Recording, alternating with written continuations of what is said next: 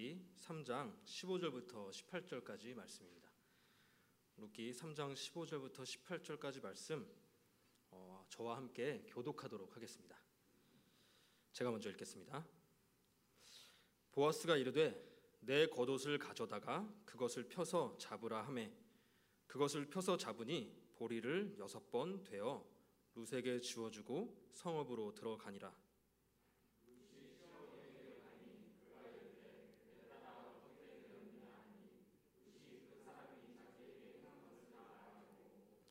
이르되 그가 내게 이 보리를 6번 되어주며 이르기를 빈손으로 내 시어머니에게 가지 말라 하더이다 하니라. 이에 시어머니가 이르되 내 딸아 이 사건이 어떻게 될지 알기까지 앉아있으라. 그 사람이 오늘 이 일을 성취하기 전에는 쉬지 아니하리라 하니라. 아멘. 요즘에 아침에 일어나서 신문이나 뉴스를 보면 정말 불안한 일들이 많이 있는 것 같습니다. 이 코로나의 끝이 보이지 않는 것도 그렇고 집값이 너무 가파르게 오르는 것도 그렇고 중국과 미국이 이렇게 알력 싸움을 하는 것도 그렇고 이 자연재해로 인해서 식량 문제가 대두되는 것도 그렇고요. 하지만 이렇게 사회적이고 국제적이고 자연적인 문제뿐만이 아니라 매일매일 일어나는 개인적인 문제들이나 관계들도 저희의 삶을 계속 불안하게 합니다.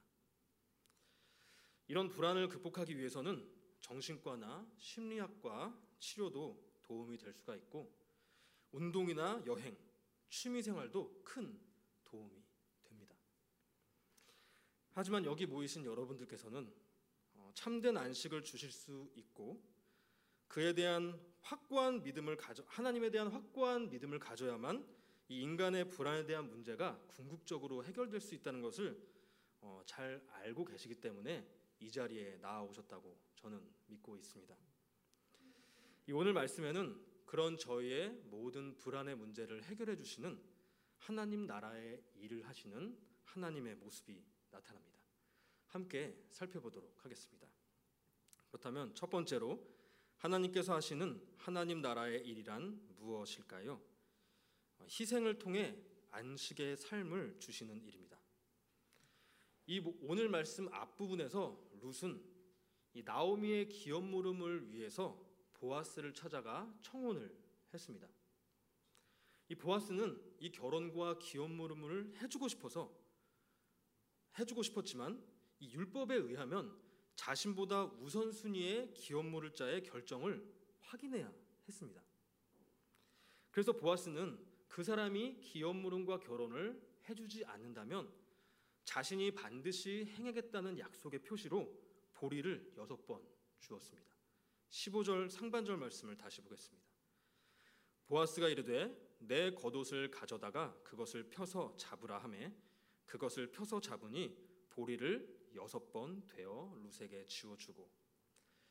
자, 그런데 여기서 보아스가 왜 보리를 6번 되어준 것일까요? 물론 6번을 되어주던 3번을 되어주던 보아스의 마음일 수도 있겠지만 보아스가 보리 6번을 되어줬다는 말을 룻을 통해 전해들은 나오미의 반응을 보면 어떤 특별한 의미가 있다는 것을 알게 됩니다. 18절 하반절입니다. 그 사람이 오늘 이 일을 성취하기 전에는 쉬지 아니하리라.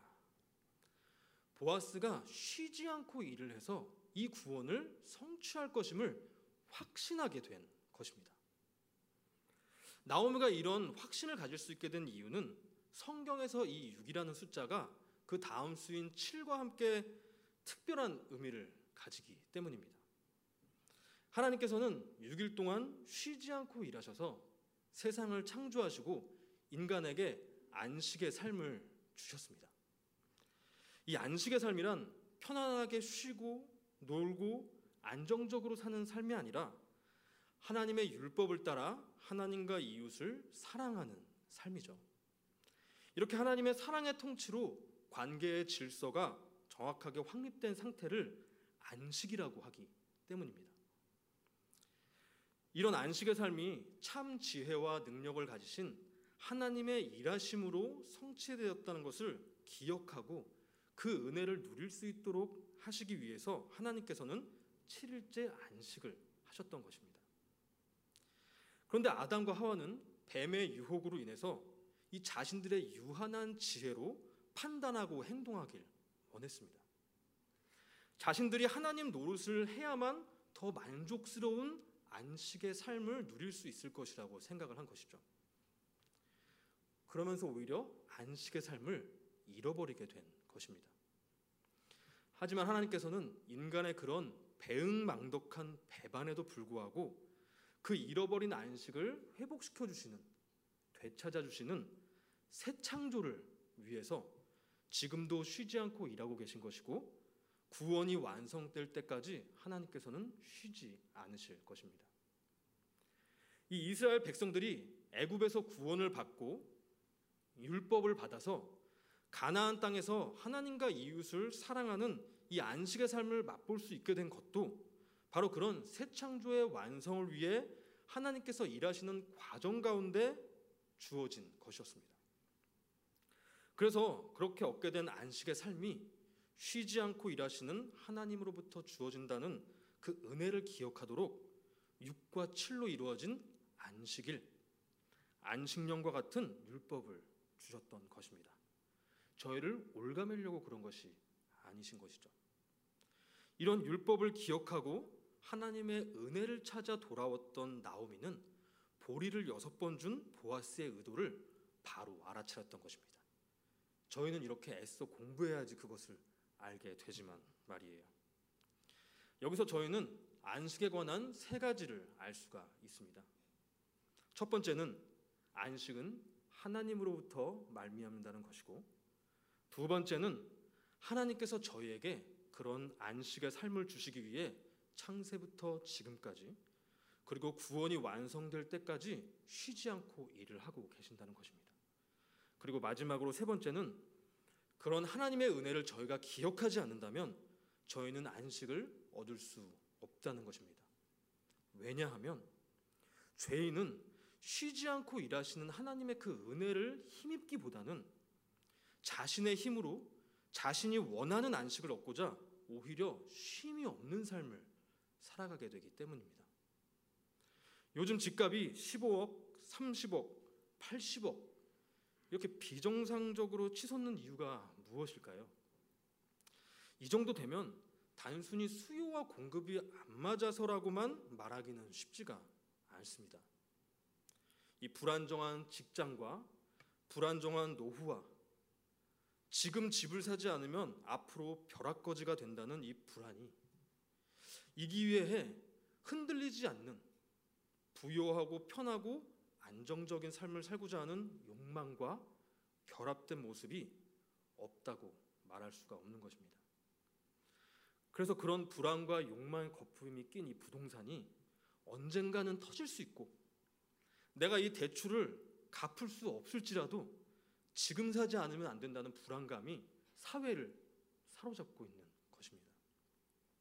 여러분, 그런데 이런 집값만 불안한가요? 이런 시대에 내가 괜찮은 직장을 얻을 수는 있을까? 청년들의 고민입니다. 내가 직장에 언제까지 다닐 수 있을까? 내 사업은 언제나 이렇게 안정적으로 지속될 수 있을까? 나이는 들어가는데 제대로 된 사람과 결혼은 할 수 있을까? 이런 사회에서 자식들은 제대로 커나갈 수 있을까? 급격한 기후변화 때문에 식량위기가 와서 우리가 먹고 살지 못하고 내 자식 세대들은 어떻게 살게 될 것인가? 그리고 무엇보다 죽음과 질병에 대한 불안은 그 누구도 피할 수가 없죠.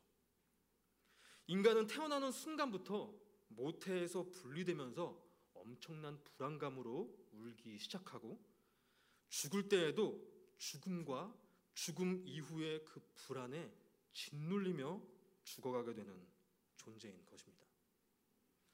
이런 인생의 필연적인 불안 가운데 하나님을 믿지 않는 사람들과 하나님을 믿는다고 하면서도 하나님께서 안식을 주시기 위해 지금도 쉬지 않고 일하신다는 사실을 믿지 않고 그 은혜를 기억하지 않는 사람들은 세상이 말하는 안식을 얻기 위해 오히려 쉼없는 삶의 굴레를 벗어나지 못하고 있는 것입니다.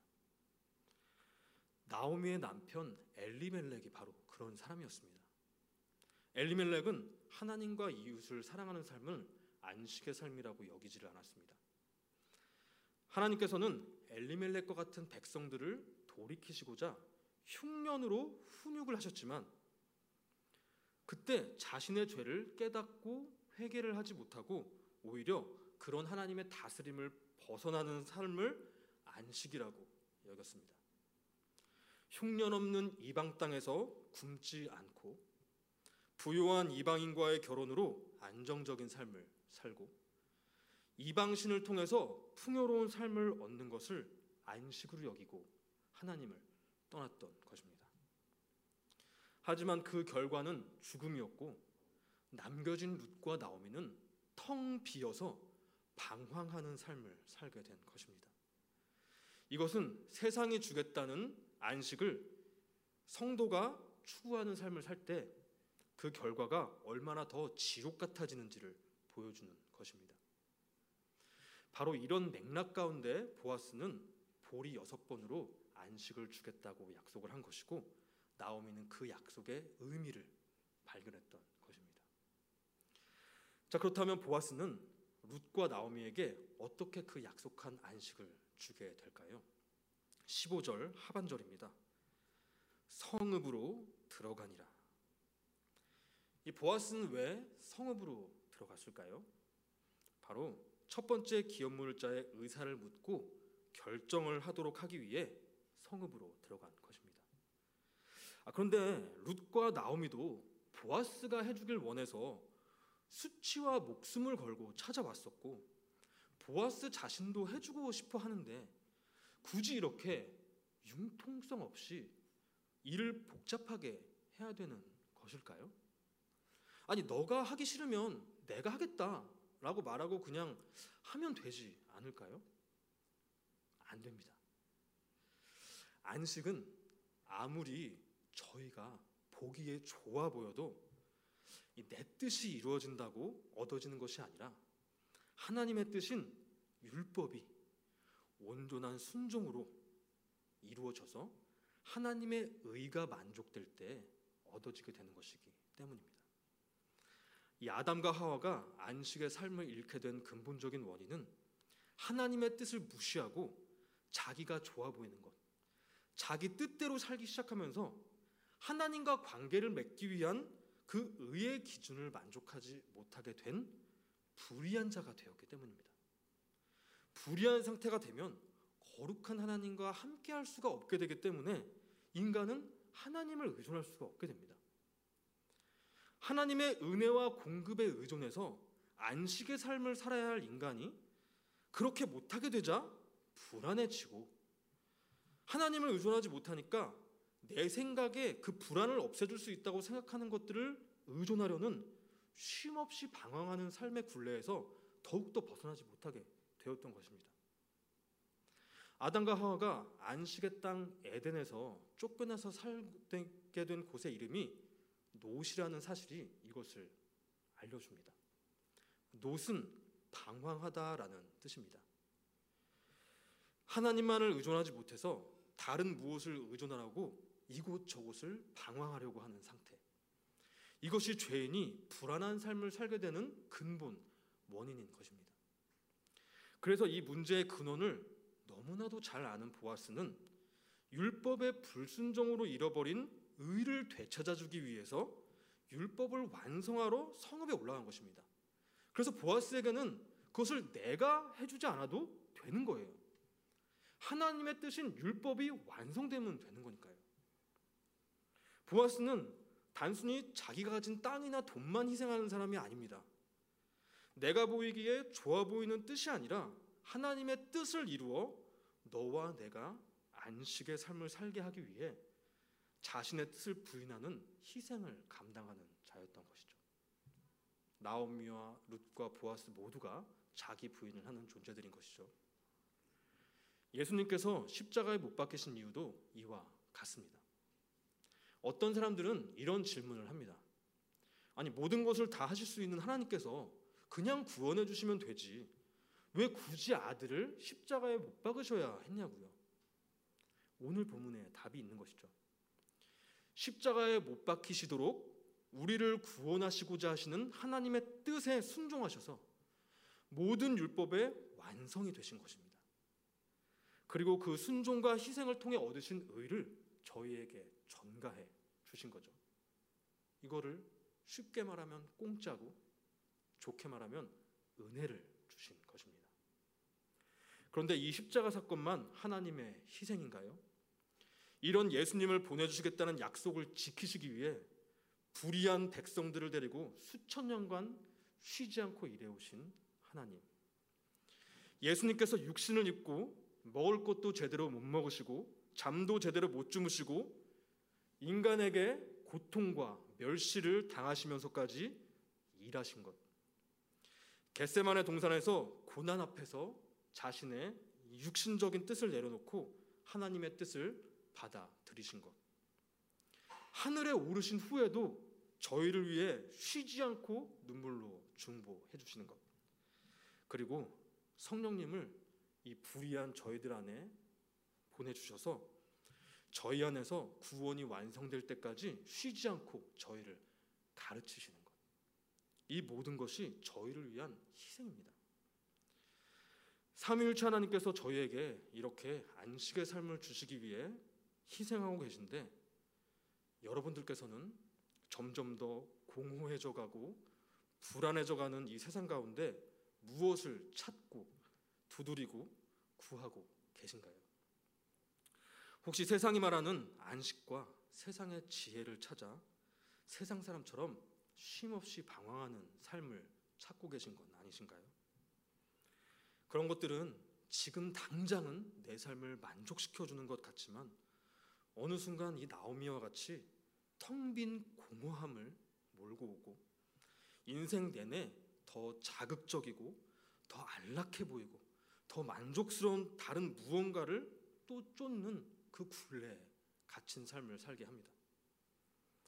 오늘 말씀을 통해서 세상이 말하는 안식을 추구하시느라 쉼없이 방황하셨던 모습이 안에 계셨다면 오늘 말씀을 통해 내려놓으시고 저희에게 참된 안식의 삶을 주시기 위해 큰 희생을 감당하셨고 지금도 감당하고 계신 하나님의 은혜를 힘입으시는 저와 여러분들이 되시길 바랍니다. 두 번째로 하나님께서 하시는 하나님 나라의 일이란 무엇인가요? 약속을 통해 믿음의 삶을 주시는 일입니다. 16절입니다. 룻이 시어머니에게 가니 그가 이르되 내 딸아 어떻게 되었느냐 하니 룻이 그 사람이 자신에게 행한 것을 다 알리고. 이 집으로 돌아온 룻은 어떻게 됐는지 궁금해하는 나오미에게 보아스가 행한 일들을 다 전해줬습니다. 그런데 그 일들 중에 한 가지만 따로 떼어서 이야기를 합니다. 17절입니다. 이르되 그가 내게 이 보리를 6번 되어주며 이르기를 빈손으로 내 시어머니에게 가지 말라 하더이다 하니라. 아니, 다른 일들도 다 중요해 보이는데 그런 것들은 보아스가 행한 일들이라고 요약이 되어 있고 이 볼이 6번 준 것만 따로 언급이 되어 있는 것입니다. 왜 그럴까요? 이 보아스가 빈손으로 나오미에게 가지 말라고 할 때 이 비었다는 단어는 나오미가 했던 말에 사용되었던 단어입니다. 룻기 1장 21절 상반절입니다. 내가 풍족하게 나갔더니 여호와께서 내게 비어 돌아오게 하셨느니라. 이 남편과 자식을 잃어서 더 이상 의존할 것이 없었던 나오미는 자신이 텅 비어버렸다고 말을 했습니다. 앞서 보았듯이 이 죄로 안식을 잃고 텅 빈 인간은 불안 가운데 안식을 찾아 방황하며 살 수밖에 없게 되는데요. 인간의 지혜와 힘으로는 그 참된 안식을 얻을 수가 없습니다. 그런 인간에게 가장 필요한 것이 결국은 하나님께서 안식을 회복해 주시겠다고 약속을 해주시는 것이기 때문에 룻은 그 복된 소식, 복음을 강조해서 전했던 것입니다. 그래서 그 복음을 들은 이 나오미는 이런 변화가 생깁니다. 18절입니다. 이에 시어머니가 이르되 내 딸아 이 사건이 어떻게 될지 알기까지 앉아있으라. 그 사람이 오늘 이 일을 성취하기까지 쉬지 아니하리라 하니라. 이 구원이 반드시 성취될 것이라는 확신이 생긴 것입니다.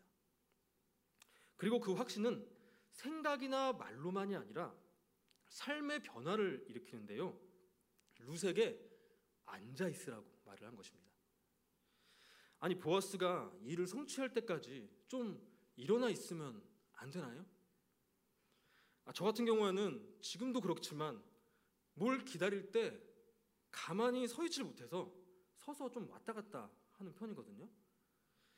정신 사나우니까, 아니면 룻의 다리가 아플까 봐 앉아있으라고 한 것일까요? 아닙니다. 룻이 앉아있기 전까지 무엇을 하고 있었나요? 이삭을 줍기 위해 남의 밭에서 사람의 정죄와 땡볕의 열기를 받으며 하루 종일 걸어다녔습니다.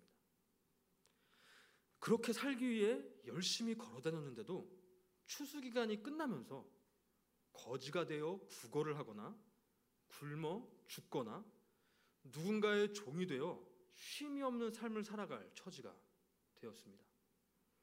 그래서 그 젊은 여인이 수치와 목숨을 걸어가면서까지 타작마당에 걸어들어가 안식을 구해야 했습니다. 이런 모습은 룻의 자기 부인과 지혜와 용기를 보여주기도 하지만, 한편으로는 텅 비고 공허한 인간이 얼마나 괴롭고 위험하고 방황하는 삶을 사는지를 보여주기도 합니다.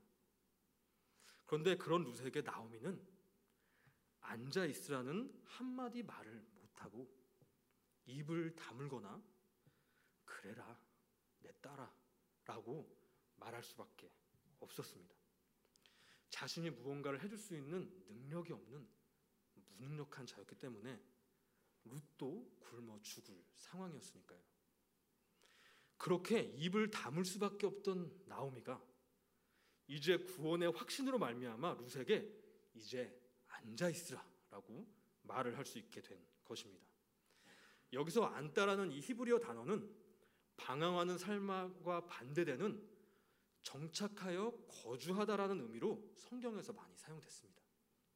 이들은 아직 구원이 완성되지도 않은 상황인데도 불구하고 이 구원이 성취될 것이라는 약속만으로도 구원의 확신을 갖고 불안과 방황의 삶을 끝내고 견고한 믿음의 삶을 살기 시작한 것입니다. 저희 역시도 삶을 살다 보면 이렇게 구원의 확신이 흔들릴 때가 있습니다. 어떤 때 그렇나요? 엘리멜렉과 같이 내가 신앙인으로 제대로 살지 못하고 세상을 더 사랑한다고 느낄 때, 열심히 있는 다른 사람과 비교가 될 때, 그런 모습에 대해 누군가가 내 신앙을 비판하고 정죄할 때, 또는 오랜 신앙생활에도 불구하고 어떤 특별한 경험들이 없을 때. 요즘 같은 경우 코로나 때문에 오랫동안 교회에 안 가니까 뭔가 축 처지고 교회 안 가는 게 더 좋다고 느껴질 때. 그리고 어떤 때는 나는 특별히 잘못한 게 없는데 인생이 계속 꼬이고 고난이 가득해서 하나님께서 나와 함께 해주시지 않는 것 같을 때. 아니, 문득 이런 악과 고통이 가득한 세상이 하나님이 창조하신 것 같지 않고 하나님의 존재가 의심이 될 때. 바로 이런 때에 구원의 확신, 이 확고한 믿음이 흔들리게 되는 것을 저희 모두는 경험해 봤습니다. 그런데요, 이런 상황들이 다 다른 것 같지만 공통점이 있습니다. 바로 인간의 행위와 인간에게 주어진 상황들로 믿음을 평가할 뿐만이 아니라 내가 선한 행위를 하거나 상황이 좋아 보일 때에야 하나님께서 나와 함께 하시는구나 하는 구원의 확신을 가지고자 한다는 것입니다. 물론 구원받은 성도들에게는 신앙의 열매가 맺히는 삶을 살게 되는 것은 자연스럽습니다. 하지만 이 연약한 인간은 얼마든지 무너질 수가 있고, 믿음이 회복되고 성장하는 데에는 사실 저희가 생각하는 것보다 더 오랜 시간이 걸릴 수도 있습니다. 그래서 이런 인간의 행위나 상황이라는 기반에 절대로 구원의 확신을 가질 수가 없는 것입니다. 오늘 말씀에 나오미와 같이 구원의 약속만이 구원의 확신에 흔들리지 않는 기반, 반석이라고 말할 수가 있는 것이죠. 그런데 어떻게 이렇게 구원을 약속한다는 한마디 말이 구원의 확신을 갖게 하나요? 이 하나님께서 해주시는 구원의 약속은 단순히 내가 너 구원해 줄게라는 한마디 말이 아닙니다. 하나님의 약속이라는 의미의 구약과 신약, 이 신구약 성경에 들어있는 내용은 바로 그 하나님께서 어떤 약속을 어떻게 신실하게 이루어가고 계시고 어떻게 완성하실지에 대한 이야기인 것이죠.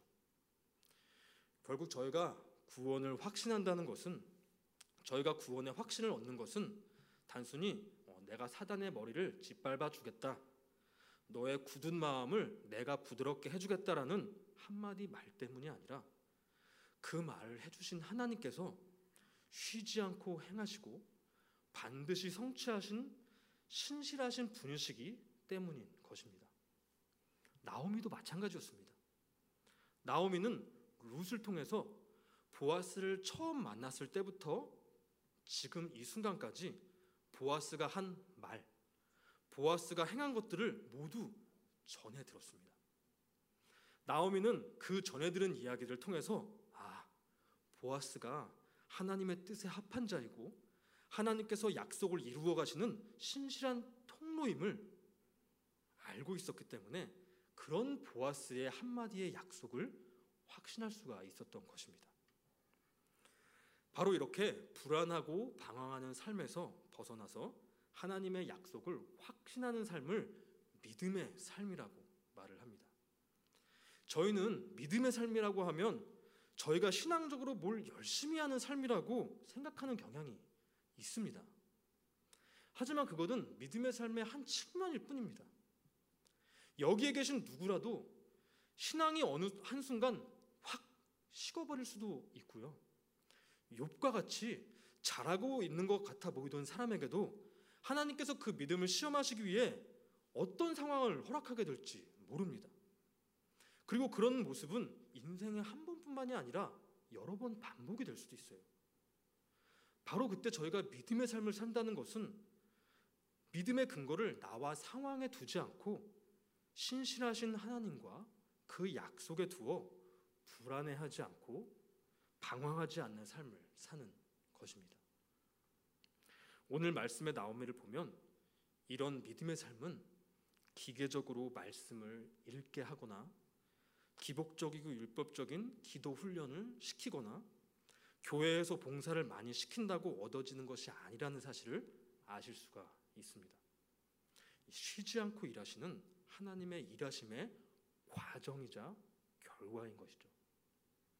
그렇기 때문에 저희는 사람과 상황에 믿음의 근거를 둘 수 없을 뿐만이 아니라 자기 자신과 다른 사람의 믿음을 그 사람의 어떤 특정 행동이나 상황으로 평가하고 정죄할 수도 없는 것입니다. 그건 하나님께 대한 교만이 되는 것이에요. 심지어 지금은 믿음이 없는 불신자들일지라도 하나님께서 가장 좋은 때에 가장 좋은 방법으로 구원의 확신을 심어가고 계시고 있는 과정 중에 있을 수도 있습니다. 저희가 불신자라고 해서 함부로 욕하면 안 되는 거예요. 저희의 반면 교사는 삼을 수 있지만요. 그래서 하나님께서 구원을 약속하셨다는 복음의 그 구원의 확신을 둔 사람은 세상의 어떤 것도 하나님의 사랑에서 끊을 수 없고 정죄할 수도 없다고 말하고 절망에 빠지질 않고 남을 정죄하지도 않게 되는 것입니다. 저에게 가장 큰 약점이 바로 그것이었어요. 나 같은 사람이 목회를 할 수 있는가? 어떻게 보면 되게 겸손하고 정직한 말인 것 같지만 저는 이 말씀을 묵상하면서 그것이 얼마나 교만한 것인지를 알게 되었어요. 아, 내가 바로 내 행위와 내 상황에 기반을 두고 믿음을 평가하고 있었구나. 나 같은 사람은 다른 사람의 믿음도 얼마든지 정죄할 수 있는 사람이구나. 아니나 다를까 며칠 전에 그런 일이 또 생겼습니다. 저희 여동생 부부가 이제 카페를 차리려고 하고 있어요. 근데 제가 아는 가까운 친한 목사님들이 이제 커피 전문가님들이십니다. 좋은 커피를 잘 아시는 분들이에요. 그래서 자기가 이제 사역하시는 교회 근처에 맛있는 커피를 하는 곳이 몇 군데 있다고 알려주셔서 그곳을 돌아다니게 됐습니다. 너무 감사했죠.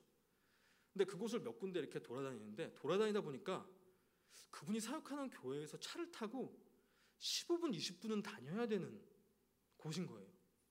제가 생각이 들었습니다. 아니, 목회자가 말씀 연구할 시간도 없어서 이 설교집 이렇게 보시면서 이렇게 설교하시고 계신데 커피를 드시러 이렇게 15분, 20분 다니셔도 되는 건가? 그런 생각이 딱 드는 거예요. 그러니까 생각으로만 멈추지 않고요. 제가 가족들 다 태우고 운전하고 있는데 그걸 말로 막 하기 시작한 거예요. 열받아가지고.